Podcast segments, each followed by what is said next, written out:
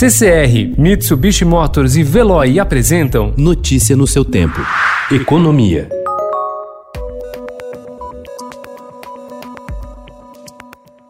Anunciada pelo governo para evitar demissões em massa durante a pandemia, a linha de crédito de 40 bilhões de reais para bancar salários não está disponível para milhares de pequenas e médias empresas no país. Isso porque a medida provisória, editada há um mês, proíbe a concessão do empréstimo a empresas que não possuem folha de pagamento processada em um banco. O resultado é que, até agora, apenas 1% do total, cerca de 413 milhões de reais, foi liberado.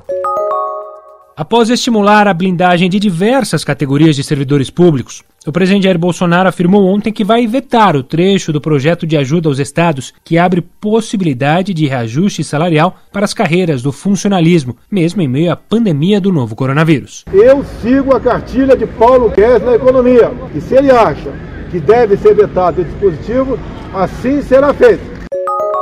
Em uma nova derrota do governo, o Supremo Tribunal Federal decidiu barrar, por 10 votos a 1, medida provisória que obriga as operadoras de telefonia a ceder dados telefônicos dos consumidores para o IBGE, com o objetivo de viabilizar pesquisas durante o isolamento contra o coronavírus.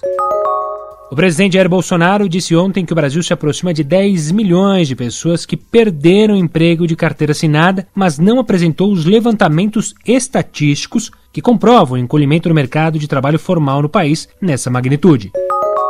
A acusação do ex-ministro da Justiça e Segurança Pública, Sérgio Moro, de que o presidente Jair Bolsonaro tentou interferir na Polícia Federal pode ameaçar a candidatura do Brasil à Organização para a Cooperação e o Desenvolvimento Econômico, OCDE, disse o chefe do Grupo de Trabalho Anticorrupção da entidade, Drago Cos. Em entrevista a Bloomberg, Cos afirmou que a OCDE, clube de países ricos do qual o Brasil quer fazer parte, questionou as autoridades brasileiras para saber o que estava acontecendo após o anúncio anúncio de demissão de Moro. O ex-ministro deixou o governo em 24 de abril após relatar pressões do presidente para mudar o comando da PF. Notícia no seu tempo. Oferecimento CCR e Mitsubishi Motors. Apoio Veloy. Fique em casa. Passe sem filas com o Veloy depois.